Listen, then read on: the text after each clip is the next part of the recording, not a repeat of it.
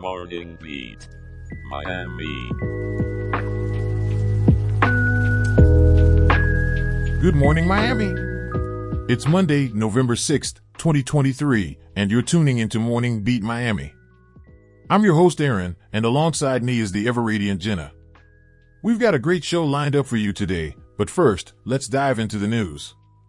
First up on our local news, yesterday more than 100 people gathered to march against hate in downtown Miami.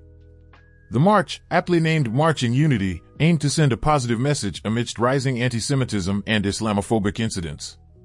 Participants held signs reading We are united and March in Unity, showing solidarity for human lives, regardless of their location in Palestine, Israel, or any part of the world. Quite a powerful demonstration of unity and love, wouldn't you agree? In other news, detectives with the Broward Sheriff's Office Tamarac District are seeking public assistance to identify and locate a porch pirate caught on camera. The suspect, a female aged between 20 and 30 years, can be seen going through the victim's mail and grabbing a package left outside a residence.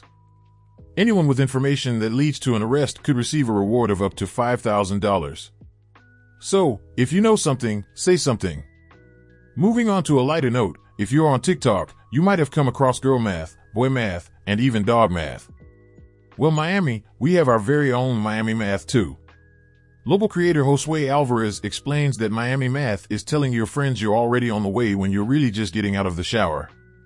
It seems that Miami math is all about the art of stretching time, and we're all guilty of it. Lastly, in our local news, a felony vehicle crashed on Northeast 199th Street and 3rd Court in Miami-Dade County. The occupants of the car fled on foot, causing a temporary lockdown in the area. Fortunately, no injuries were reported from the two other cars involved in the crash. Now, let's switch gears and share some good news. A Texas mother-daughter duo, Rebecca and Kristen Taylor, have been honored with the 2023 Points of Light Award. Their nonprofit organization, Rebecca's Wish, has raised over $3 million to support families affected by pediatric pancreatitis. Truly an inspiring story of resilience and dedication. In the world of science, Northwestern University has developed a new supermelanin skin cream that heals sun damage and chemical burns. The cream mimics the natural melanin in human skin and has shown increased rates of healing in lab tests. A possible game changer in skincare, and we can't wait to see it in action. Thanks, Aaron. Now, let's check out the weather. Today, we're looking at a high of 85 degrees and a low of 70.